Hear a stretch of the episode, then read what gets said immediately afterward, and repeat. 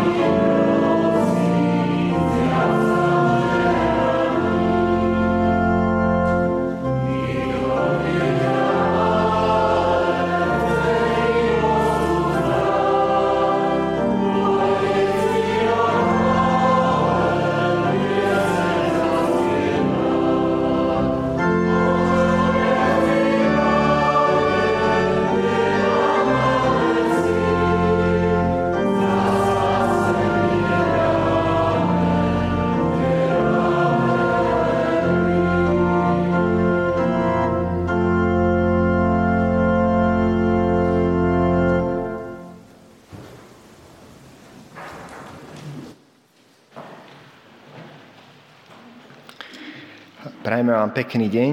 Vítajte na bohoslužbách Cirkvi Bratskej v Bratislave. A dnes sa budeme zaoberať otázkou dobra. Je možné naučiť dobru?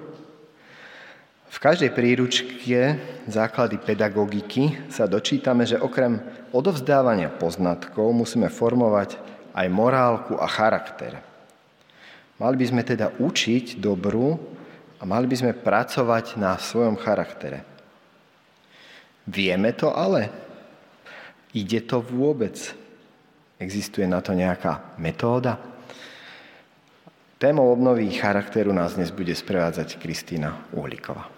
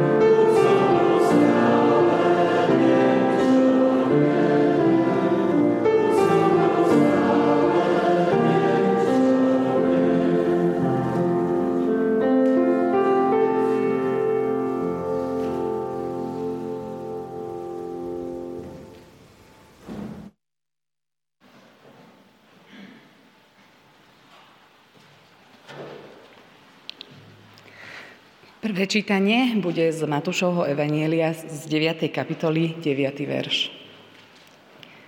Keď Ježiš odtiaľ odišiel, videl na colnici sedieť istého človeka, ktorý sa volal Matúš.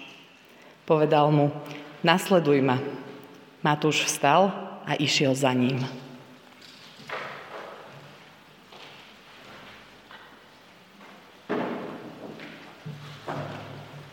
Postaneme k modlitbe.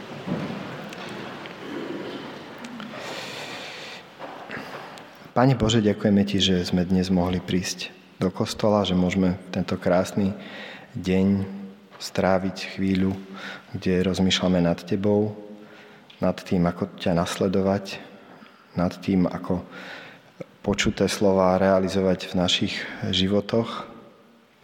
Prosím ťa, aby sme aj počas tejto hodiny sa dokázali viac približiť k Tebe. Amen.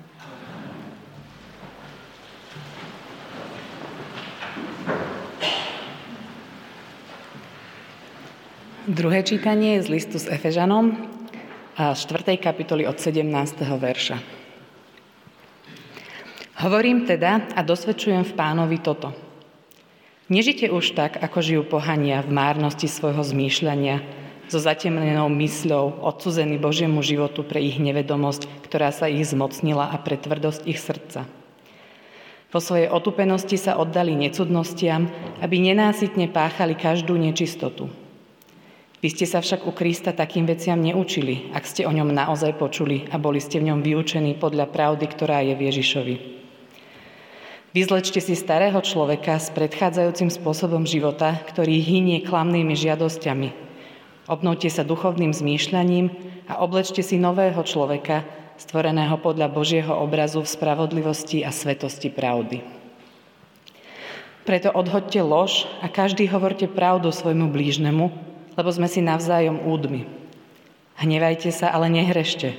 Slnko nech nezapadá nad vašim hnevom. Nedávajte miesto diablovi. Zlodej nech už nekradne, ale radšej nech pracuje a vlastnými rukami zarába, aby sa mal o čo rozdeliť s núdznymi. Nech z vašich úst nevíde nejaké zlé slovo, ale iba dobré na budovanie, kde treba, aby počúvajúcim prinášalo požehnanie. Nezarmucujte svetého Božieho ducha, ktorého pečať nosíte na deň vykúpenia. Odhoďte každé rozhorčenie, vášeň, hnev, krik a rúhanie so všetkou zlobou.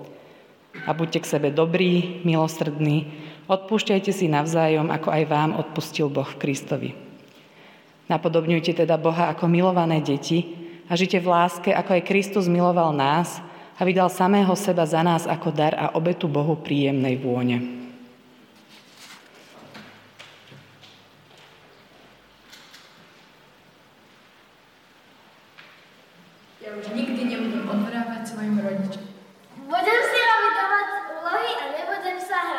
Nebudem sa hádať s mamou. Ja budem mať pevnejšiu vôľu. Nebudem hnusná na ľudí, ktorých mám rada. Budem si robiť úlohy na čas. Už si nikdy nebudem cucať prst. Budem chodiť na hodom. Zmierim sa s rodičmi. Budem seba cučiť. Budem menej náladová. Prestanem tajne používať kalkulačku. Ja už nikdy nebudem byť.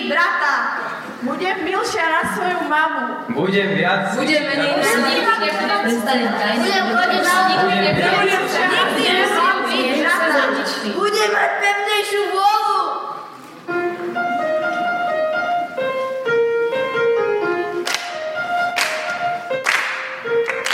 Mám vúriť, sám sebe si cení, hned od podeli, od základu zmení.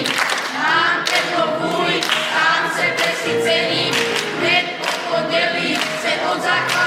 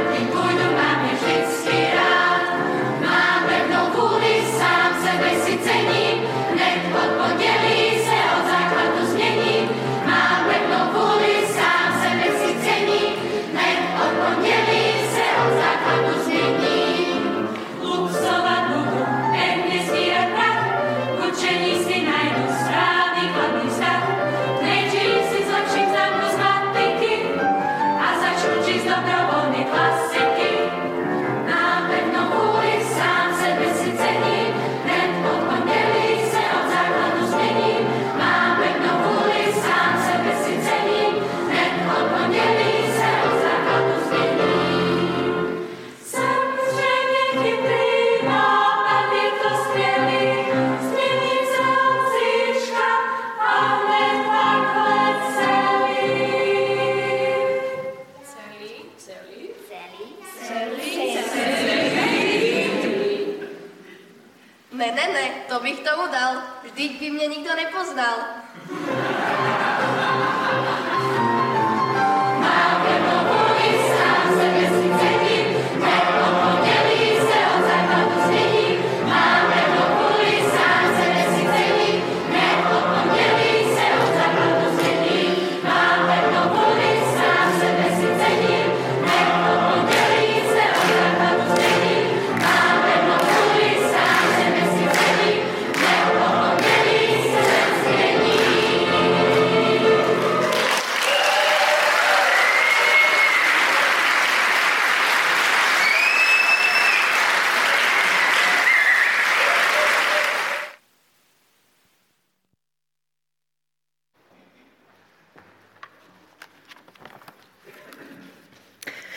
Dobré ráno všetkým, ktorí ste dnes prišli sem, aj tí, ktorí nás sledujete pri obrazovkách.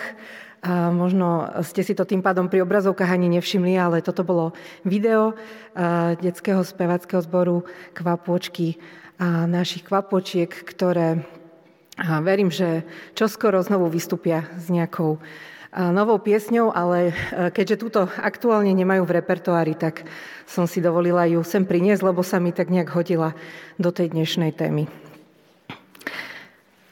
Mám pevnou vúli, sám sebe si cením, hned od pondelí se od základu zmením. Takto sa to spievalo e, v tejto piesni a e, ako by tieto verše opisovali pevné predsavzatia, ktoré sa týkajú toho, ako autor zatočí s vlastnou lenivosťou či nechuťou k učeniu, ako bude odteraz pravidelne vysávať a tak ďalej. Idylku naruší krátka ironická úvaha v závere. Sem zřejmě chytrý, nápad je to skvělý, změnit se od, od zítřka a hned takhle celý. Ne, ne, ne, to bych tomu dal. Vždyť by mne nikto nepoznal. Myslím, že takýmto vtipným spôsobom pesnička vystihla podstatu nášho ľudského údelu. Je v nás túžba potom, aby veci boli, ako majú byť, aby sme boli takými, akými máme byť. Realitu chtiac, nechtiac porovnávame s ideálom. Sme ako človek, ktorému sa sníva o mieste, kde nikdy predtým nebol. Denne totiž pritom zápasíme so zlozvykmi alebo s charakterovými nedostatkami, ktoré sa prejavujú v našom správaní, aj v komunikácii s inými. A zároveň túžime byť láskaví a pravdiví a vytrvalí a múdri. V čom vlastne spočíva význam Kristovej smrti a vzkriesenia pre nás tu a teraz? Ten text z listu Apoštola Pavla kresťanom v Efeze sa zamýšľa práve nad touto otázkou. V tom úvode, v 17. verši 4. kapitoly, kreslí pochmúrny obraz vnútra odcudzeného Bohu. Počujeme slová ako márnosť, zmýšľania, nevedomosť, zatvrdenosť srdca, otupenosť, nenásytnosť, klamné žiadosti. Zdá sa, že všetko sa začína v temnote nášho do seba zakriveného ja, ktoré si žiada mať viac a byť viac. V zápäti Pavol povie, vy ste sa však u Krista takým veciam neučili. Ak ste o ňom naozaj počuli a boli ste v ňom vyučení podľa pravdy, ktorá je v Ježišovi. Takže my ako nasledovníci Krista máme byť iní. Ale ako sa to deje? Postačí rozhodnutie a pevná vôľa a od zajtra je všetko inak?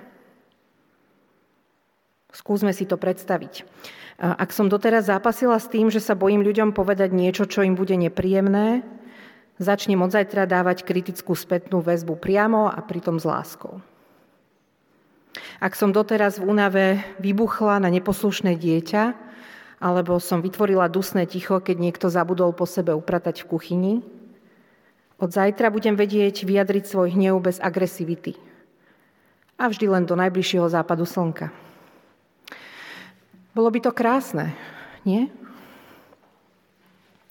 Nedávno som sa rozprávala s jedným stredoškolákom, ktorý mi so zúfalstvom v hlase opisoval svoj pokazený život. V zápätí položartom nadhodil, či by na vyriešenie jeho problémov nestačilo, keby si na krk zavesil reťazku s krížom. Povedala som, že nie. Ale toto možno ukazuje, že máme v sebe túžbu po rýchlych a bezbolestných riešeniach, po jednoduchých vylepšeniach, ktoré nás zbavia nášho egocentrizmu. A možno sú situácie, v ktorých Boh urobí zázrak a zmena nastane z minúty na minútu. Ale väčšinou to takto nefunguje a myslím, že to nehovorí ani náš text. Pozrime znova na verše 20 až 21. Ak máte so sebou Biblie alebo si ich viete pozrieť v mobile, môže to byť celkom užitočné si to popri tom sledovať. Tak v tej štvrtej kapitole čítame, vy ste sa však u Krista takým veciam neučili. Ak ste o ňom naozaj počuli a boli ste v ňom vyučení podľa pravdy, ktorá je v Ježišovi. Sú tam slova učenie a potom vyučovanie. Vnútorná premena je teda podobná procesu učenia. A učenie, ako vieme, občas trvá dlho, občas bolí a chyby či pády sú jeho súčasťou. Podobne ako keď sa pomocou rodičov či blízkych dieťa učí chodiť a v tomto procese sa najprv dvíha a opiera o nábytok či o kolená rodiča, prípadne o fúrik. Neskôr skúša stať samo, bez opory a popri tom robí prvé neisté kroky, kým jedna noha stojí, druhá vstupuje do prázdna a dieťa padá a znovu vstáva, až kým sa nenaučí správne preniesť váhu z jednej nohy na druhú a samostatne kráčať. Obnova charakteru je teda proces.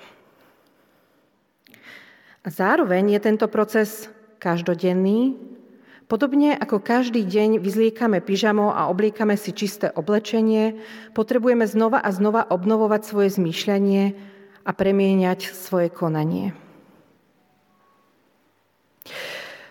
Takže dieťa sa učí chodiť s tým, tým, že pozoruje a skúša s pomocou svojich najbližších. Ale od koho sa učíme v procese obnovy charakteru? Potrebujeme nejakú predlohu, originál, z ktorého by sme mohli vychádzať. Keď sa pozeráme na ľudí okolo nás, na svojich rodičov, učíme sa od nich a veľakrát to funguje. No veľakrát aj nie. Sú deti, ktorým rodičia nedávajú príklad čestnosti, sebaovládania či odpúšťania. A aj u tých najlepších a najmudrejších rodičov vidíme počase charakterové nedostatky a zlyhania a skôr či neskôr zažívame sklamanie. Pavel nám v prvom verši 5. kapitoly hovorí, že našou predlohou je sám Boh. Napodobňujte teda Boha. Napodobňovanie je pre človeka najprirodzenejší spôsob učenia. Intenzívne to vnímame, keď sa deti učia hovoriť. Pozerajú sa na pohyb našich pier a skúšajú napodobniť zvuk, aj keď mu spočiatku ešte úplne nerozumejú. Majú len intuitívnu predstavu o tom, čo naše slova znamenajú. Neskôr si k ním priraďujú významy a skúšajú ich vyslovovať zámerne s čoraz väčšou zvukovou presnosťou. A tak aj my skúšame robiť dobro, hoci nie vždy rozumieme, čo robíme. Skúšame malými krokmi, drobnými rozhodnutiami pracovať na sebe, aby sme dosiahli vytúžené zlepšenie. Máme pritom oporu aj v Biblii, ktorá je dobrým návodom na to, ako žiť dobrý život. Napokon Pavel využíva priestor 4. a 5. kapitoly, aby opísal, ako by to malo vyzerať, keď je náš charakter obnovený. Využíva na to obraz starého a nového človeka. Pozrime sa teraz na ten obraz spolu. Kým starý človek nemá problém hovoriť alebo šíriť klámstvo či polopravdy, nový človek hovorí druhým pravdu. Robí to v prospech druhého človeka. Takže cieľom hovorenia pravdy nemá byť dokázať druhému svoju nadradenosť, ale posilniť vzťah. Veď sme navzájom takí prepojení, hovorí Pavel. Kým starý človek si na poctivosť nepotrpí, ak ide o peniaze, nový človek poctivo zarába, ale nie len pre seba – ale preto, aby sa o to mohol podeliť s inými. Kým starého človeka dokážu úplne ovládnuť emócie a svoj hnev nekontrolovane ventiluje na ostatných alebo ho seba deštruktívne potláča, nový človek svoje emócie prežíva a často ich vyjadruje, no dáva im vo svojom živote jasne vymedzený priestor s ohľadom na druhých. Tu by som sa chcela na chvíľu zastaviť. Mnohí sme boli vedení k tomu, že hnevať sa je zlé. Tu však čítame hnevajte sa. A predsa poznáme aj príbeh Ježišovho hnevu v chráme. Myslím, že Pavol tu poukazuje na dôležitú pravdu. Hnev je emócia a emócie slúžia človeku na to, aby dokázal identifikovať, čo má pre ňo v danej chvíli hodnotu. Konkrétne hnev ukazuje na to, že veci nie sú také, aké by mali byť. Môže byť aj veľkým zdrojom energie, lebo nás pobáda k činu. Pravda, že príčiny aj tá intenzita môže byť rôzna. Niekedy sa hneváme, keď niekto umyselne šíri hoaxy, alebo keď silnejší napadne slabšieho, ako to vidíme v prípade ruskej okupácie na Ukrajine. Inokedy hnev prichádza ako reakcia na strach o seba či o svojich blízkych. Preto sa nahneváme na dieťa, ktoré sa nám vytrhne z rúk a beží v ústrety ceste plnej aut. Alebo sa nahneváme, keď niekto svojim konaním či slovami narúša naše hranice. Niekedy nás rozčúli, keď niekto zraní naše ego alebo nám ukáže, že sme sa mýlili. Zlým sa hnev stáva v okamihu, keď sa začneme pod jeho vplyvom míňať cieľa. Keď namiesto toho, aby nám pomohol identifikovať, čo je pre nás dôležité, sa stane katalizátorom ubližovania vo vzťahu k druhým ľuďom či k sebe. Naše bezúzné ventilovanie domnelej alebo skutočnej kryúdy nakoniec neprispieje k riešeniu, rovnako ako pasívna agresivita, s ktorou citovo vydierame, či tvoríme dusno v tichej domácnosti. A to mi verte, že toto poznám sama na sebe. Ale späť k nášmu obrazu starého a nového človeka.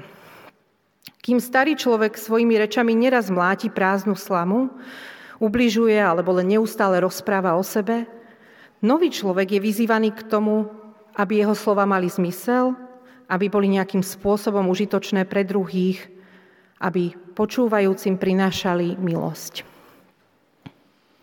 Nepredstavujem si to tak, že každé naše slovo musí byť citát z Biblie.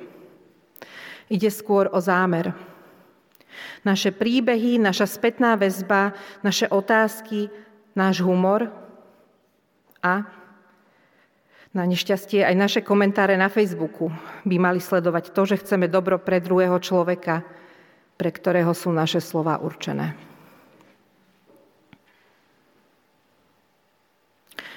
Skrátka, kým starý človek je charakterizovaný egocentrizmom, chce mať viac a byť viac ako iný, svet sa má točiť okolo neho a jeho potrieb, nový človek obracia pozornosť mysle k druhým ľuďom.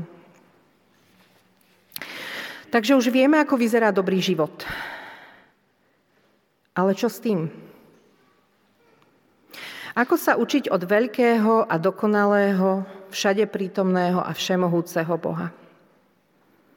Ten ideál je nám nekonečne vzdialený, lebo hoci sme boli stvorení na Boží obraz, už dávnejšie sme ho v sebe počerpali. S takým úsmevom možno by sme mohli povedať, že pri budovaní nášho charakteru sme podobní, podobne neobratní ako istá pani zo Španielska, ktorá sa predčasom stala neslávne známou tým, že svoj pomocne zreštaurovala cenný obraz. Boh však rozumie tomuto nášmu zúfalstvu. Urobil skrze Krista neuveriteľný krok. Na zem poslal samého seba, nedosiahnutelný originál obrazu, ktorý sa svojim príchodom v ľudskom tele stáva našim najlepším učiteľom a sprievodcom v procese obnovy charakteru.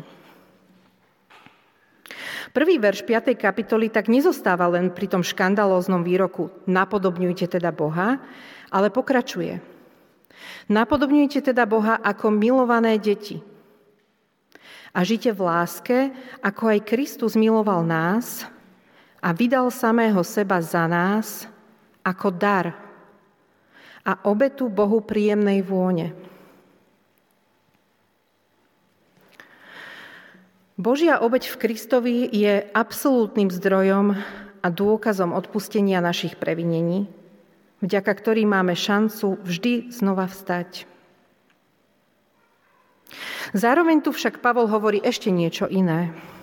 Máme napodobňovať Krista, ktorý nás miloval a vydal za nás seba samého ako dar a obetu Bohu. Čo sa to od nás žiada? Máme sa aj my nechať ukryžovať? Alebo by sme mali podstúpiť nejakú inú formu mučenictva a vrhnúť sa v ústrety smrti? Možno potlačiť svoje potreby a emócie a všetko podriadiť potrebám a emóciám iných? Rozumiem tomu tak, že vydať seba znamená odovzdať sa. Znamená to každodenne sa púšťať z vlastných rúk v ktorých sa tak úzkostlivo držíme a s dôverou sa vždy znova vrhnúť do náručia Boha. Tak ako Kristus vydal samého seba, úplne sa odovzdal do Božích rúk až po posledný výdych. Len tak sa môžeme stať darom pre iných.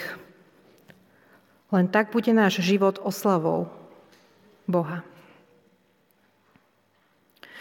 Keď som náš dnešný text z listu Efezanom pred pár dňami ukazovala jednému z mojich priateľov, ktorý je na začiatku svojej cesty viery, po prečítaní mi povedal k tomuto niečo dodať.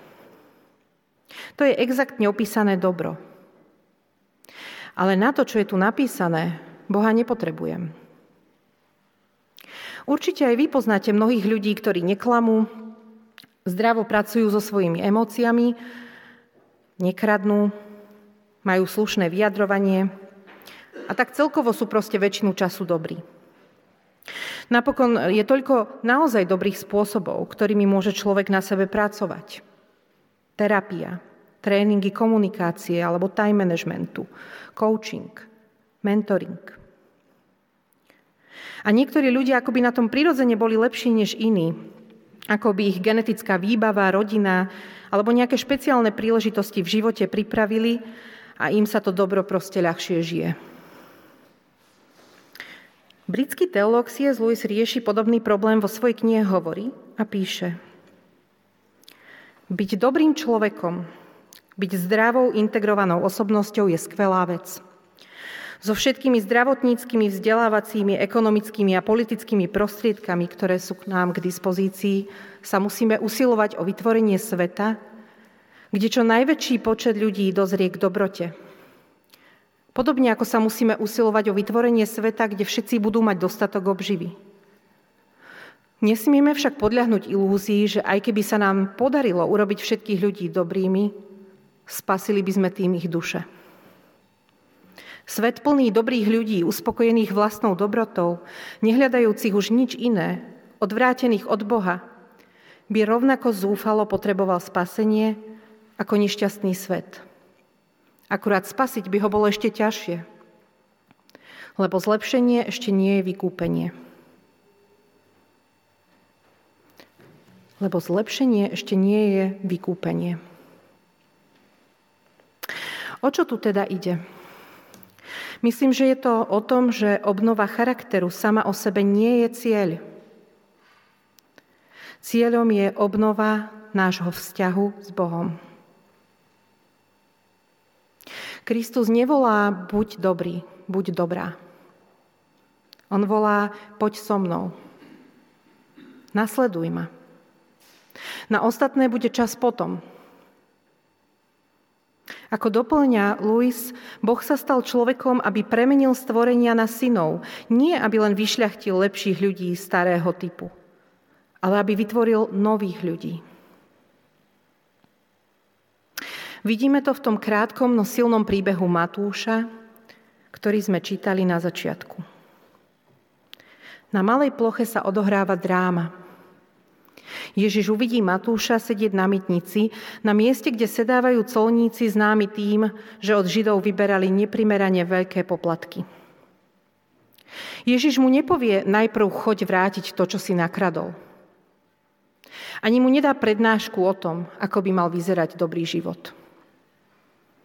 Jednoducho príde k nemu a zavolá ho do vzťahu. A Matúš vstane a ide za ním.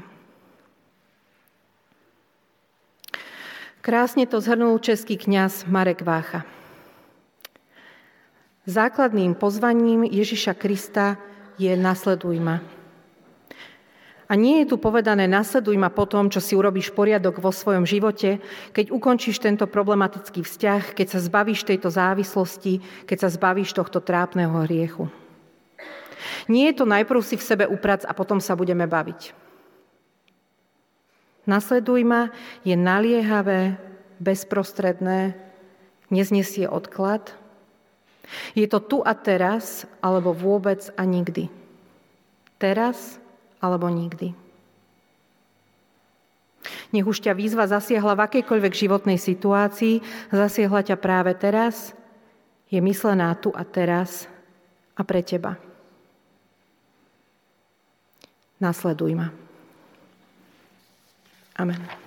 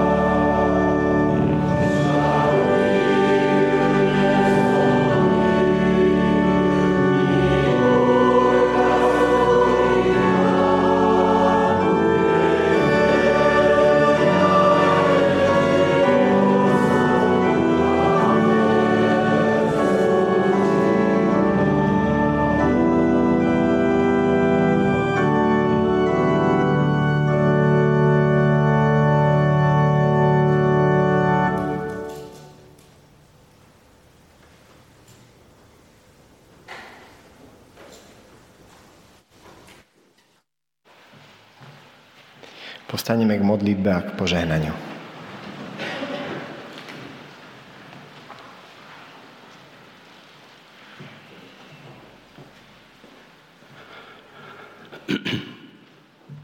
Dobrý môj Bože, chcem Ti vrúcne poďakovať aj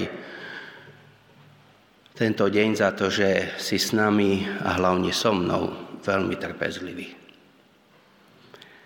Za to, že si ma ešte nezavrhol kvôli môjmu starému charakteru. A odpust mi to, že ti dávam tak veľa práce. Chcem ti, Pane Bože, poďakovať toto ráno, ale aj za to, že Ty nám pripomínaš cez slovo, ktoré sme počúvali, že tá cesta nápravy nie je v tom, že si budem myslieť, že ja som ten silný, ja som ten, ktorý má pevnú vôľu, ja som ten, ktorý dokáže zmeniť seba samého. Ale tá cesta je v otváraní sa Tebe, odovzdávaní sa každodennom Tebe, Pane Bože. Otváraní sa, aby si skrze svojho ducha mohol v nás a vo mne pôsobiť. Tá cesta je v každodennom nasledovaní Teba. Vďaka Ti za to, Bože. A tak ťa prosím veľmi aj teraz o to, aby som bol tým, ktorý sa vie otvárať Tebe vždy znovu a znovu. Uvedomujem si, Pane, že v konečnom dôsledku to znamená, že kladieš pred nás aj dneska otázku, či ťa milujem. Tak ťa prosím o to, aby si, ma, aby si nás všetkých naplňal svojou láskou, aby si nás naplňal láskou k druhým ľuďom, lebo to je tá moc, ktorá bude meniť naše charaktery. To je to, čo nás bude pretvárať. Prosím ťa o tú milosť. Amen.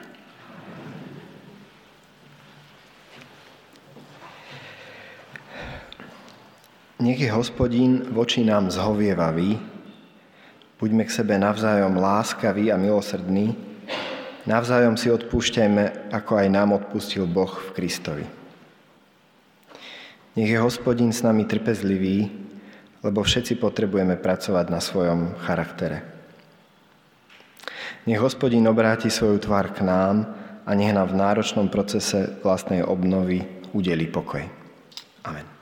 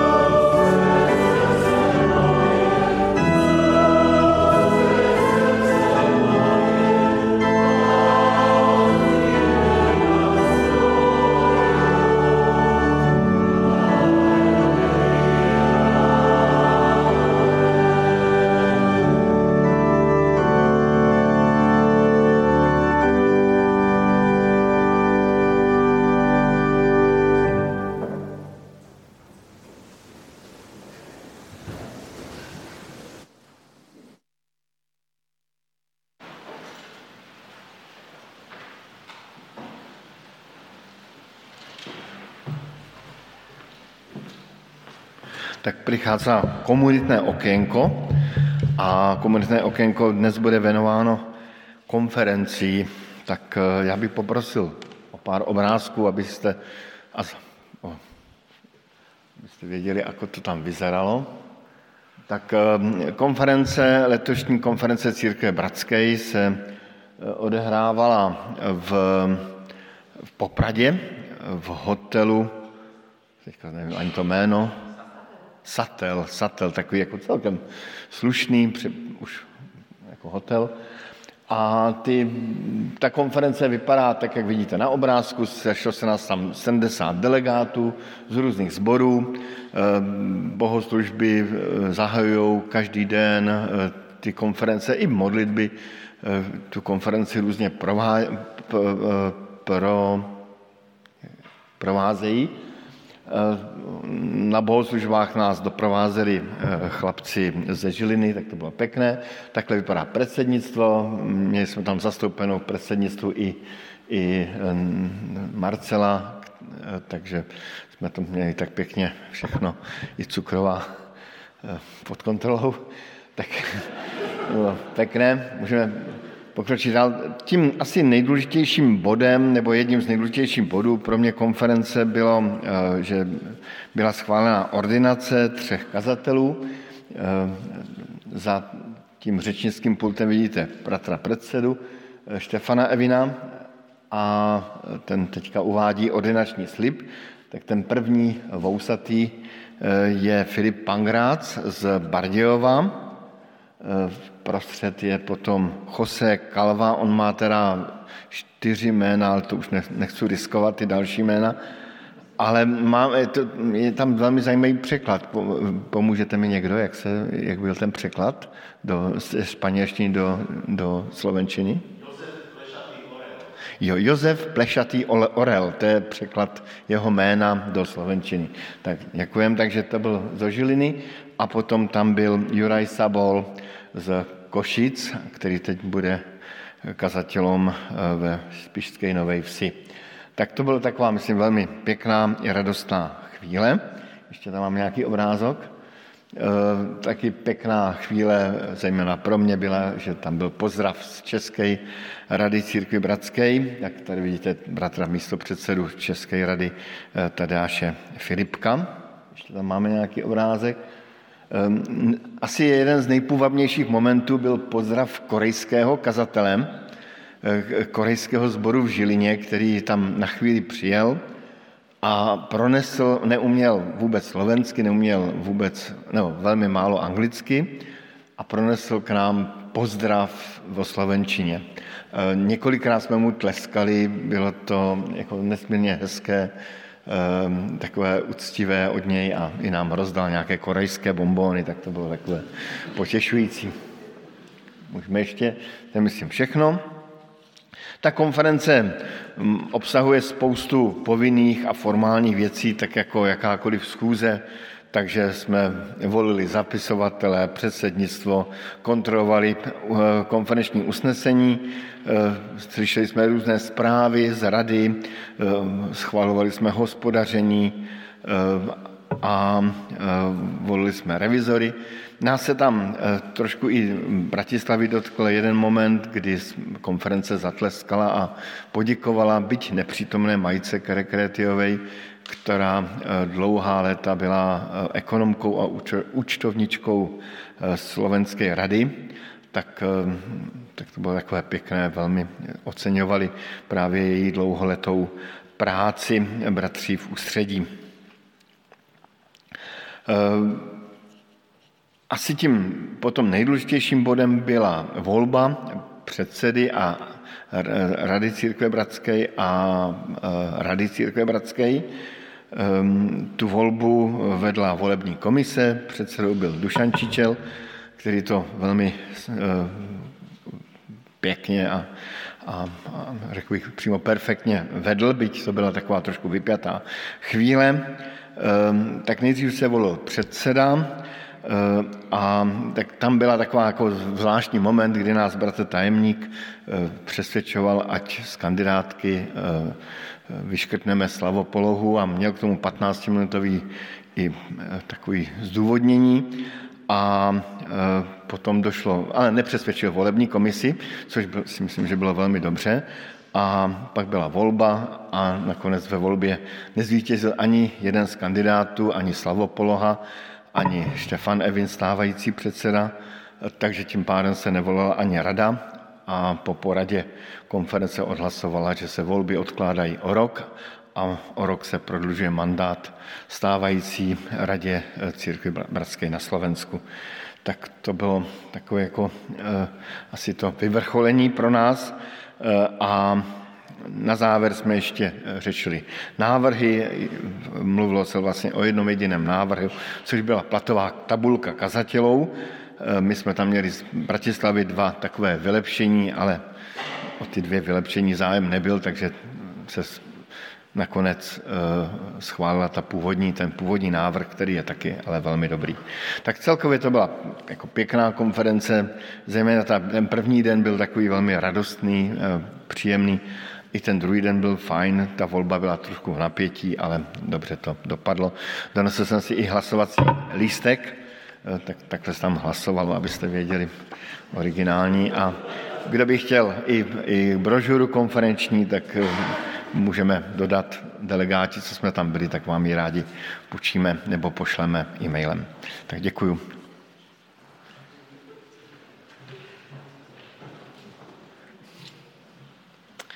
Tak to sú také výnimočné udalosti v živote Církvy Bratskej a potom uh, sú udalosti, ktoré sa dejú uh, pravidelne. Pozývame mať budúcu nedelu na bohoslužby o 10. a všetky tie pravidelné Eh, záležitosti nájdete vysvietené alebo nájdete na našom webe. Teraz počas oznamov eh, prebehne aj pravidelná zbierka. Ďakujeme veľmi pekne za vaše pravidelné finančné dary. Ja by som chcel upozorniť na jeden dôležitý oznám budúcu nedelu. Pozývame na diskusiu k úprave fasády našej budovy. Projekt sme predstavili na výročnom zhromaždení a teraz bude priestor na takú hĺbšiu diskusiu, takže Pozývame každého, kto má o túto tému záujem a stretnutie bude budúcu nedelu o 6. hodine. Všetky ďalšie aktuality a pravidelné podujatia nájdete na našej webovej stránke, na našom Facebooku. Prajme vám požehnanú nedelu. Omlouvám, že narušuji rozloučení, ale jenom já tu dvě příští neděle nebudu. Jednou budu kázat v Uherském Brodě, což je rodiště Jana Amose Komenského a potom v, ve Světom Jure, tak doufám, že si můžu odebrat od vás pozdravy a dovést je do těch míst, kde budu. Tak děkuju.